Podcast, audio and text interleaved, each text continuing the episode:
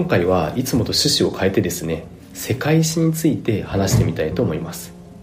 世界史とか歴史と聞くとまずこのセリフが思い浮かんできます。愚者は経験から学び賢者は歴史から学ぶ。これは世界史に出てくるビスマルクの言葉ですね。これと同じように優れたビジネスパーソンは歴史から学ぶべきだと。まあいろいろな自己啓発本でしたり偉い社長のインタビューだったりで見かけたことがあるよという方も結構いらっしゃるんじゃないかと思います。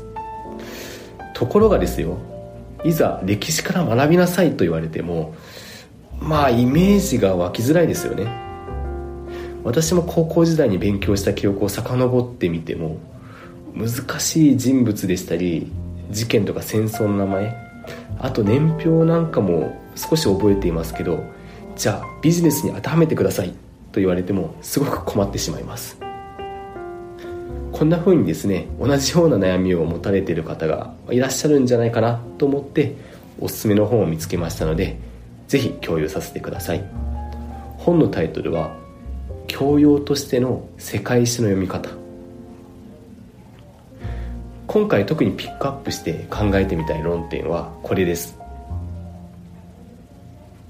メソポタミア文明みたいな、まあ、いろんな文明というものは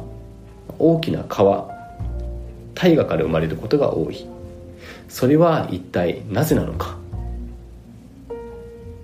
言われてみれば学校で習ったような四大文明メソポタミア文明でしたりエジプト文明あとは黄河文明とかインダス文明こういった文明は全て川のほとりから誕生しています。これは一体どうしてなのか？この問いの答えは乾燥化が起きたからです。乾燥化が進むとそこに住んでいた住民たちは当然水を求め始めます。水を求めるわけですから乾燥した内陸地からどんどん大きな川があるところでしたり水のほとりに移動していきます。そうすると徐々に川の周りにたくさん人が集まってきます。とはいえ当然その周りの水の量には限りがあるので水の使い道に知恵をどんどん絞っていかないと、まあ、あっという間に川の水というのは枯渇してしまいますよね。そうなると少ない水資源をどう使うのかこうした論点を人間たちが集って考えた結果例えば水争いを防ぐためにいろいろと分業化が進んだりあとは水をどれくらいいつ使ったかを記録するための文字というものがどんどん生まれてきました。言ってしまえばもし乾燥化が起きていなかったら分業化の仕組みでしたり文字だったりは生まれていない。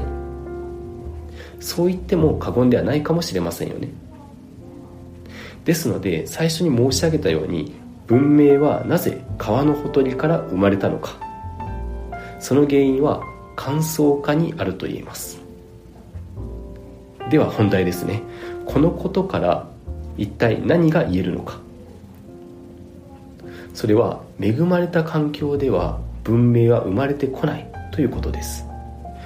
これを現代のビジネスなんかに当てはめてみると恵まれた環境ではイノベーションでしたり新しいアイデアというものが生まれにくい。あるいはぬくぬくとした環境では成長するのは難しい、まあ、こういうことが言えると思うんですね。逆に言えば危機感に満ちた環境ほど進化というものが起こりやすい。こういう見方もできると思います。そんな視点でじゃあ今自分が過ごしている環境を見つめ直してみるとどうなるか。こんなことを考えてみても面白い発見があるかもしれません。例えば最近慣れてきたなでしたりあんまり危機感はないかもしれないなという方は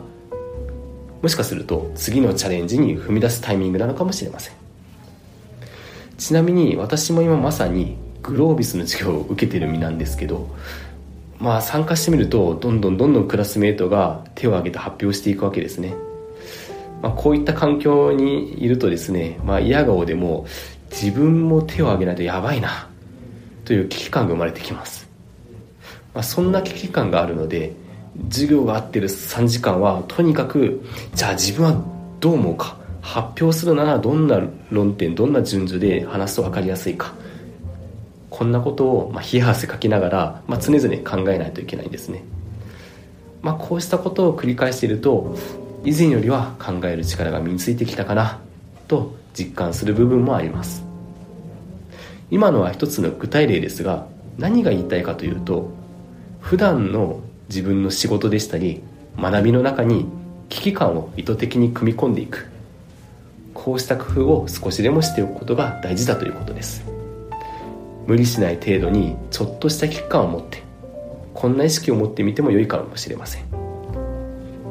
以上が本の紹介になります。他にもですね古代ローマはどうしてあんなに長きにわたって発展してそしてどうして滅びていったのか。そこでの学びを現在にどうやって当てはめればよいのか。そんな論点についても知っていけるおすすめの本ですので是非読んでみていただけると嬉しく思います。今日はここまでにします。